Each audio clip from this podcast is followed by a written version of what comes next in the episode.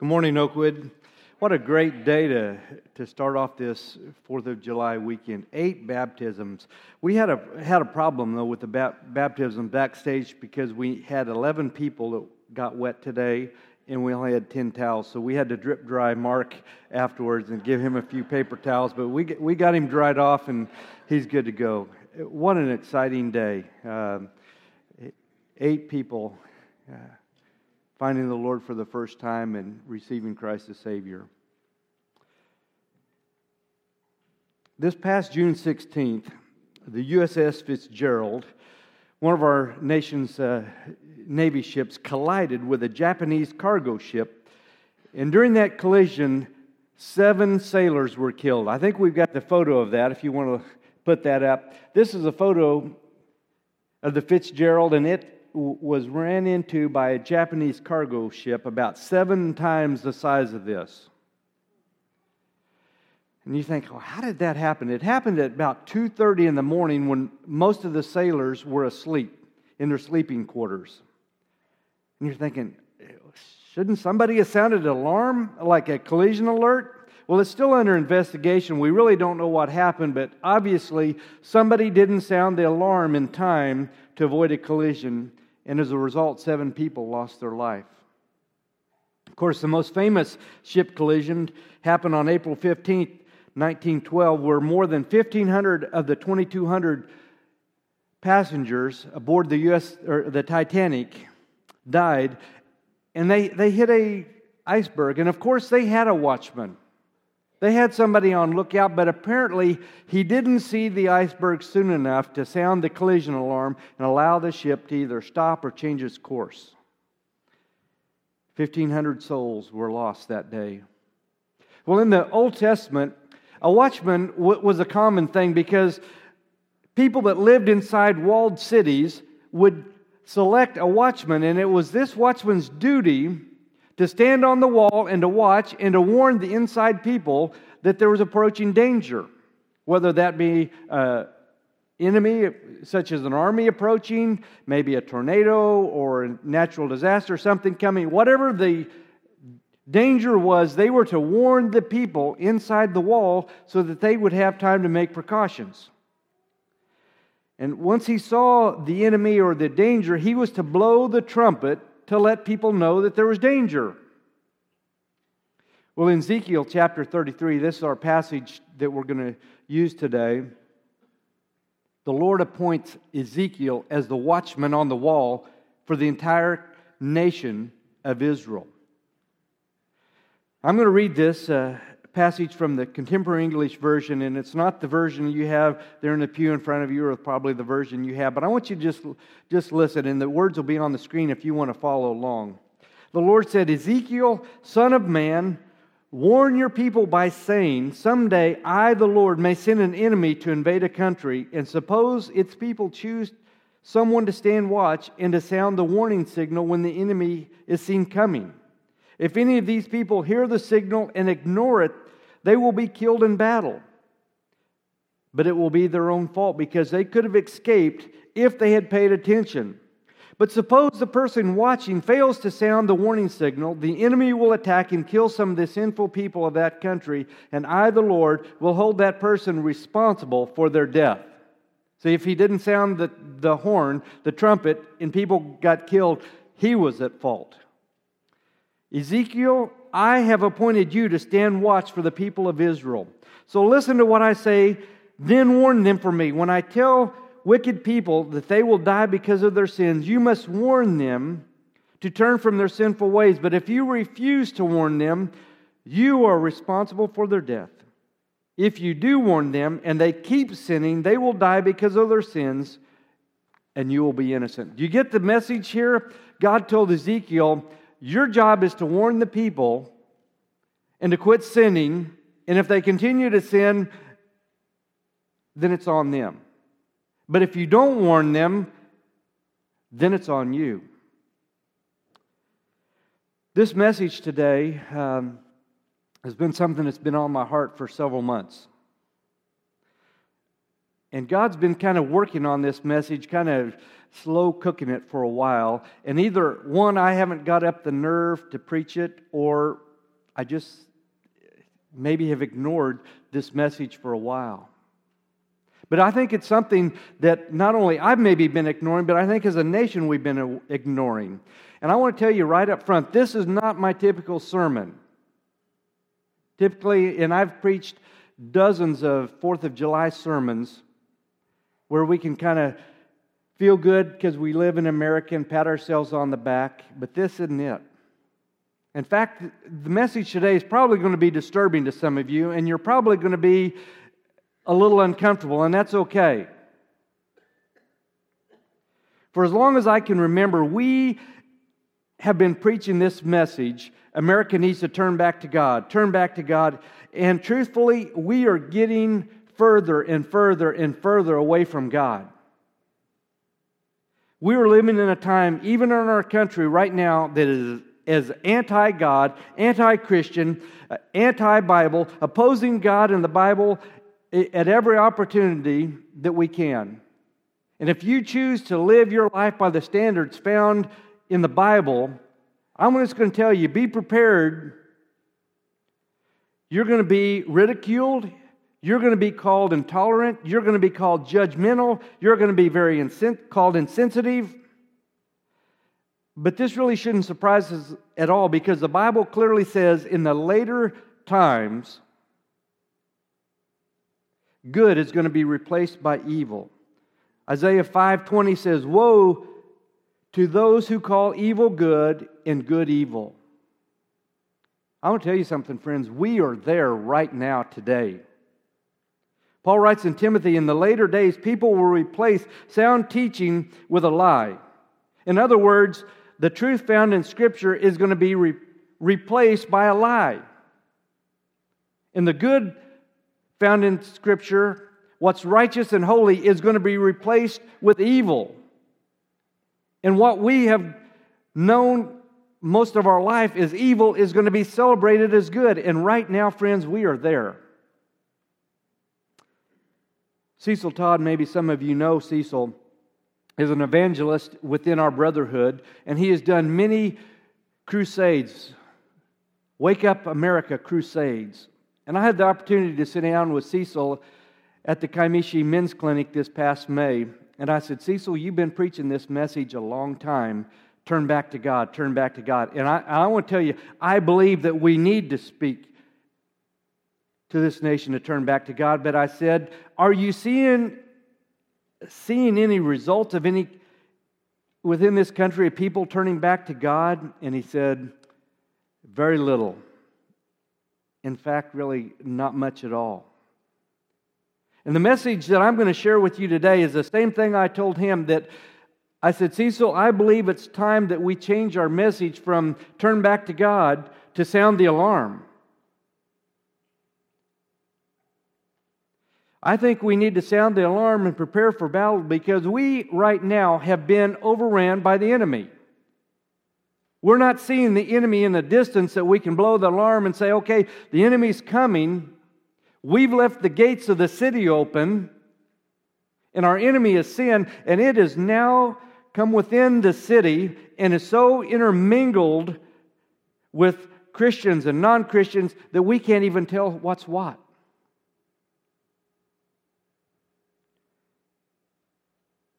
We have right now been overran by the enemy, and it's time to sound the alarm and prepare for battle. I've never believed the pulpit is a place to hash out political differences, and we're not going to do that today. And I've never believed the pulpit is a place to set out to attack anybody personally, and I'm not going to do that today either. But the problem we're facing today is that so many people have embraced sin as a lifestyle and a way of life that if you mention a particular sin, they're going to take it as a personal attack against them, that you don't like them personally. And if anyone tries to help somebody by telling them the truth, let me tell you, you better be prepared that you're going to be called a hater, you're going to be called judgmental, you're going to be called intolerant, you're going to be called any name in the book. And that puts us in a very hard place because are we going to back off and quit preaching the parts of the Bible that offends people? Are we going to love them enough to tell them the truth, even if it makes us controversial? So, my question for you today, church, is this Do you love the sinner?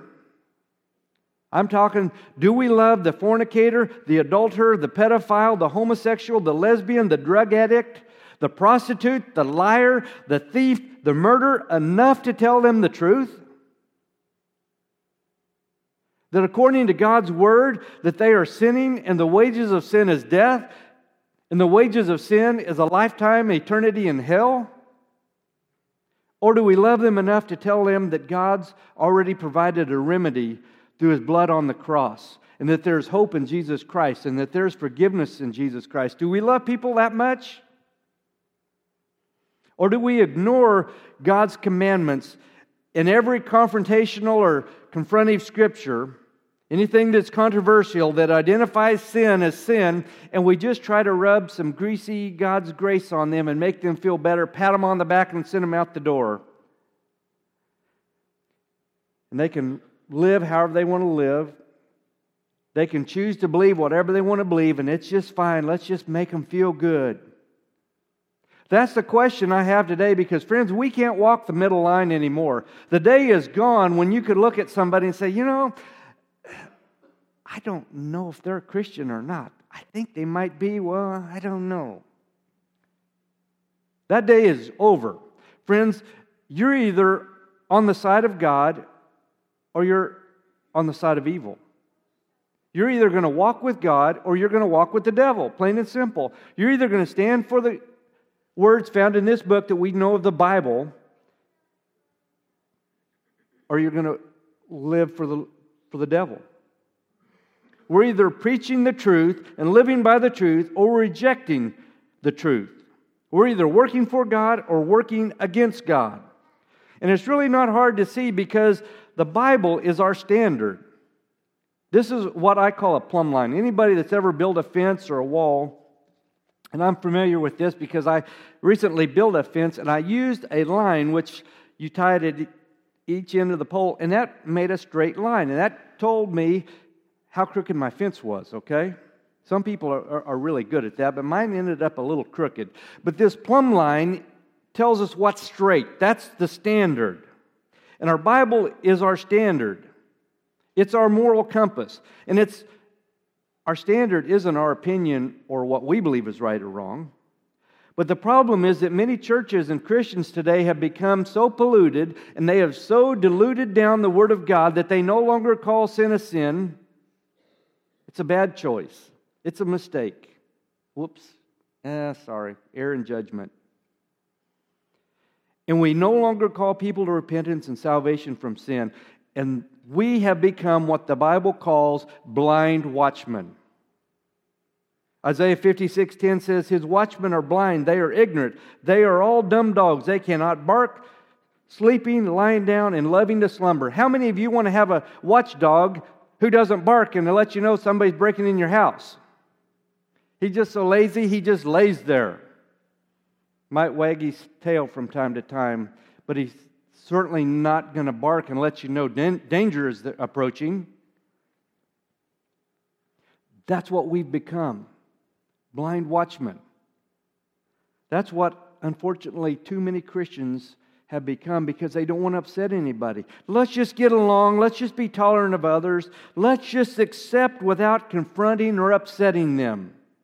Let's just live in harmony and inclusion.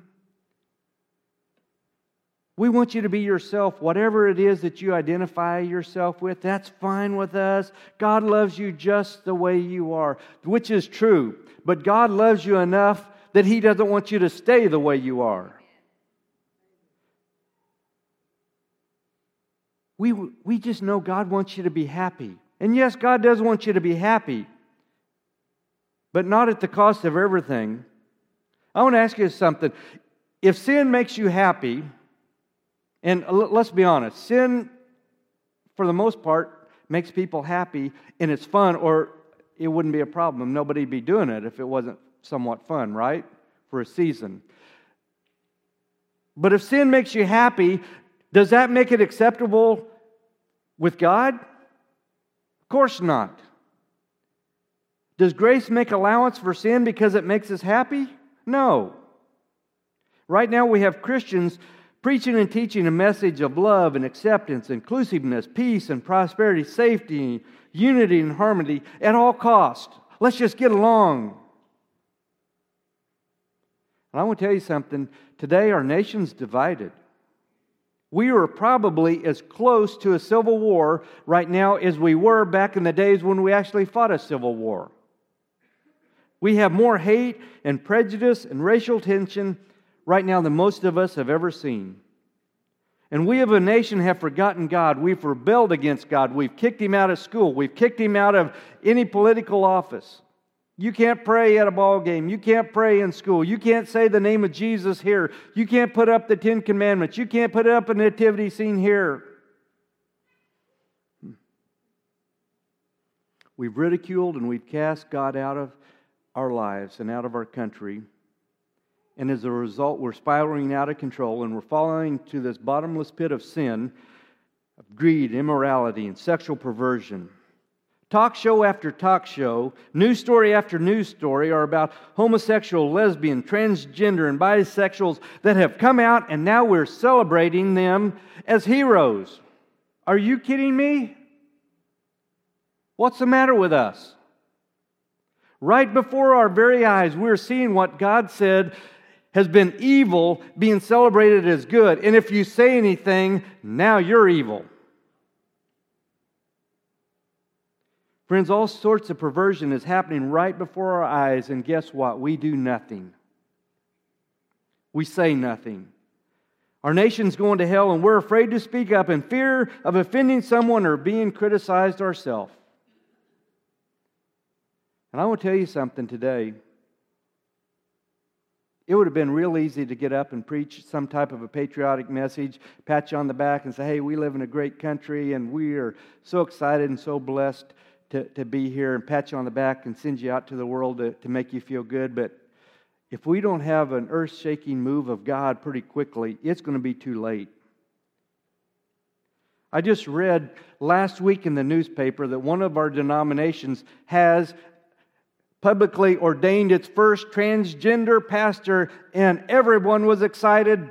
Well, not everyone, but much of the country was excited because this guy now has been a pioneer and a groundbreaker. Last year, my home state of Missouri had its first in the history of, of the, the whole Miss America contest, the first openly gay contestant, Miss, Miss Missouri. And she was celebrated as a trailblazer. Really? Last week, an ex NFL football player came out as gay and people everywhere commended him for being brave enough to speak out. Bruce Jenner, Caitlyn Jenner, whatever his or her name is, or yeah, what uh, being celebrated as person of the year? Wow. I want to tell you something, friends. These are some dark days we're living in. They're not the dark days of 20 or 30 years down the road, but they're the dark days of today, 2017. It's happening right now. And Christians and churches are silent. And we're not opening our mouths except to say, well, everything's fine. Things are getting better. It's going to be okay. And it's not. I want to ask you a question. I, I asked you one question already, but I'm going to ask another one. Is it because our churches today are filled with blind or asleep watchmen? 2 Timothy 3 says, Know this, that in the last days perilous times shall come, for men shall be lovers of their own self, covetous boasters, proud blasphemers, disobedient to parents, unthankful, unholy, without natural affection truth breakers, false accusers, incontinent, fierce despisers of those that are good, lovers of pleasures more than lovers of God, having a form of godliness, but denying the power thereof, from such turn away from. You see, the world has become a little churchy and the church has become a little worldly, and it's hard to tell the difference, isn't it, sometimes? People can quote a few scriptures, say a few somewhat religious sayings, and everything sounds good. Jesus said it, it was as in the days of Noah, so shall it be in the days of the Son of Man. Well, how was it in the days of Noah? Bible says that God saw the wickedness of man was great on the earth, and that every sin in your imagination and was in their thoughts and heart, and everything they thought was evil. Matthew chapter 24, beginning with verse 4. This is one of the most, to me, one of the most disturbing passages of Scripture in the Bible. Jesus said, Watch out that no one deceives you. We're being deceived. For many will come in my name claiming, I am the Christ. We will, will deceive many. You will hear of wars and rumors of wars, but see to it that you're not alarmed. Such things must happen. The end is still to come. Nation will rise against nation, kingdom against kingdom. There will be famines, earthquakes in various places. These are the beginning of the birth pains. That's like reading the local newspaper, isn't it? Or watching the news. It's exactly what's happening. Then he goes on, You will be handed over to be persecuted and put to death, and you will be hated by all nations because of me. And this is so sad. Verse 10 says, At that time, many will turn away from the faith and will betray and hate each other. Brothers and sisters in church will betray the faith in Christ and hate each other. And many false prophets will appear and deceive many people. Because of the increase of wickedness, the love of most will grow cold. Did you get that? The love of most of the brothers and sisters are going to grow cold for the Lord, become lukewarm. But he who stands firm to the end will be saved, and the gospel of the kingdom will be preached in the whole world as a testimony to all the nations, and then the end will come. I know what you're thinking, probably. Alan, why are you preaching like this? This is a little disturbing. This is a little frightening. Let me tell you, friends, it's not just a little disturbing and a little frightening. This is a lot disturbing. This is a lot frightening. And I'll tell you why I'm preaching like this is because we are at a time of war. Hell is being poured out on us on this earth in an unprecedented ways, and because I want you to be prepared and equipped for whatever's coming. And let me tell you, I don't have a crystal ball into the future to tell you what all's coming. And it's because I have a, a responsibility as a watchman on the wall to sound the trumpet and let people know trouble is coming. 1 Corinthians 14 8 says, If the bugler doesn't sound a clear call, how will the soldiers know they are being called to battle? Friends, we better put the trumpet to our lips and we better blow loud and clear that we're at a time of war. The enemy, Satan, is among us. Maybe you don't know how to blow the trumpet. You better learn. But so many in the church are like the backslidden, backslidden country of Israel that the Lord talked about in Isaiah 30. These people are like children who lie and refuse to obey. They refuse to listen to the Lord's teaching. They tell their seers, Don't see any more visions. They say to the prophets, Don't tell us the truth. They say things that will say things that will make us feel good and only good things for us. Stop blocking our path. Get out of our way. Stop telling us about God, the Holy One of Israel. We don't want to hear anything bad. Just tell us good things. Even in church, don't tell us about sin. Don't tell us about something we're doing wrong. Only pat us on the back, make us feel good. Just smooth things out. Even if you have to deceit those in the pews, just don't tell us the truth. Don't tell us anything more about God. 1 Timothy 4, the, clearly, the Spirit clearly says that in a later time some will abandon the faith and follow deceiving spirits, things taught by demons. Such teachings come through hypocritical liars whose consciousness have been seared as with a hot iron. You see, I have a burden today because I think that especially here in this country, the church and Christians, we become a little lazy. We become a little lazy and a little just lazy, I guess, in our commitment to God. I see people treating the church like something that they can take or leave it. They view the Bible as well, I can believe parts of it, some of it I don't. I'll follow parts of this, some of it I won't. I'll follow the easy parts, but not the hard parts. They think, you know, the church is always going to be there. It doesn't matter if I miss a few weeks or maybe even a few months. Let me tell you, people, we're at war. We're in the most desperate, most depressing, darkest time most of us have ever experienced. And in the church, we act like everything's fine and we act like there's no devil and there's no sin among us. And it's only going to get worse.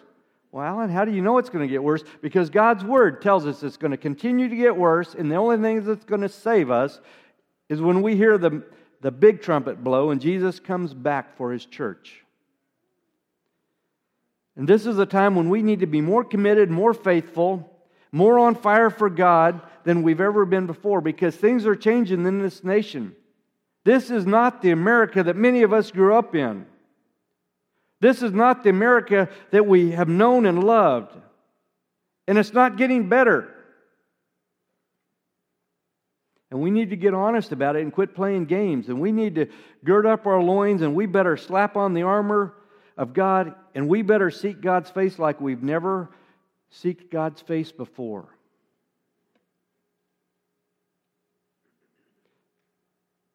God needs some watchmen that are going to sound the alarm and go to battle. You know, we've gone from just a single murder to now we're having mass murders, mass homicides. Pulse nightclub shooting in Orlando last year, Sandy Hook Elementary School, assassination attempts and killing some security officers of our congressman, stabbings, shootings, bombings, driving over people with vehicles. That's becoming an everyday occurrence. Last year in South Carolina, Charleston, a lone gunman walked into a church and he murdered nine people in the house of God. Whether you voted for him or didn't vote for him, love him or hate him, have you ever seen a time when somebody can show off the severed head of a president of the United States and people laugh about it? Or a play in which he stabbed to death and people celebrated as art? We better, as a church, get our heads out of the sand and into the Word. We better quit treating church like it's an elective college class. You know, well, I just got to fill some extra time here. I've got to get an extra credit, so I'm just going to take this class.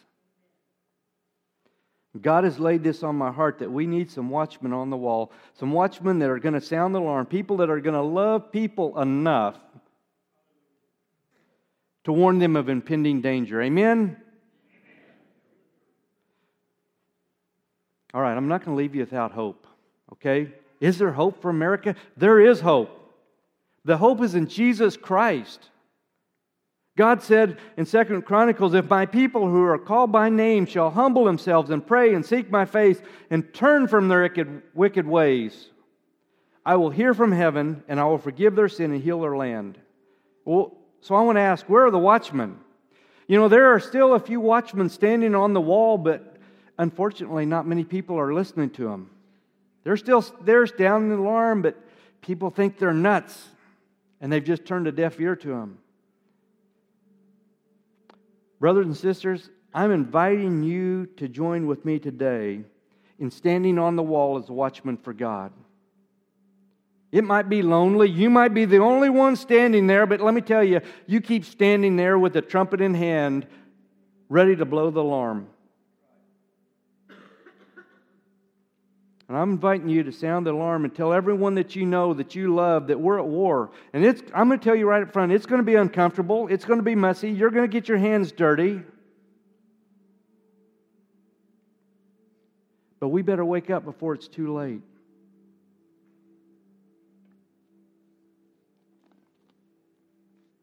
I really didn't want to preach this message today. In fact, I almost this morning thought, man, it'd be easier just to preach a feel good message, wouldn't it? But this has been a burning desire on my heart for several months. And I really believe I've been disobedient if I hadn't preached this message. So today, what I'm, I'm going to ask, I'm going to commit to you that I'm going to stand on the wall and I'm going to continue to be a watchman for the Lord.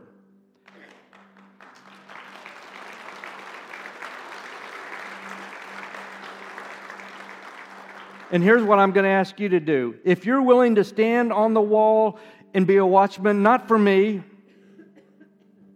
but a watchman for God, would you stand, just raise your hand? I want to pray for you, or even stand. Thank you. God bless you guys. I'm going to pray for you guys today.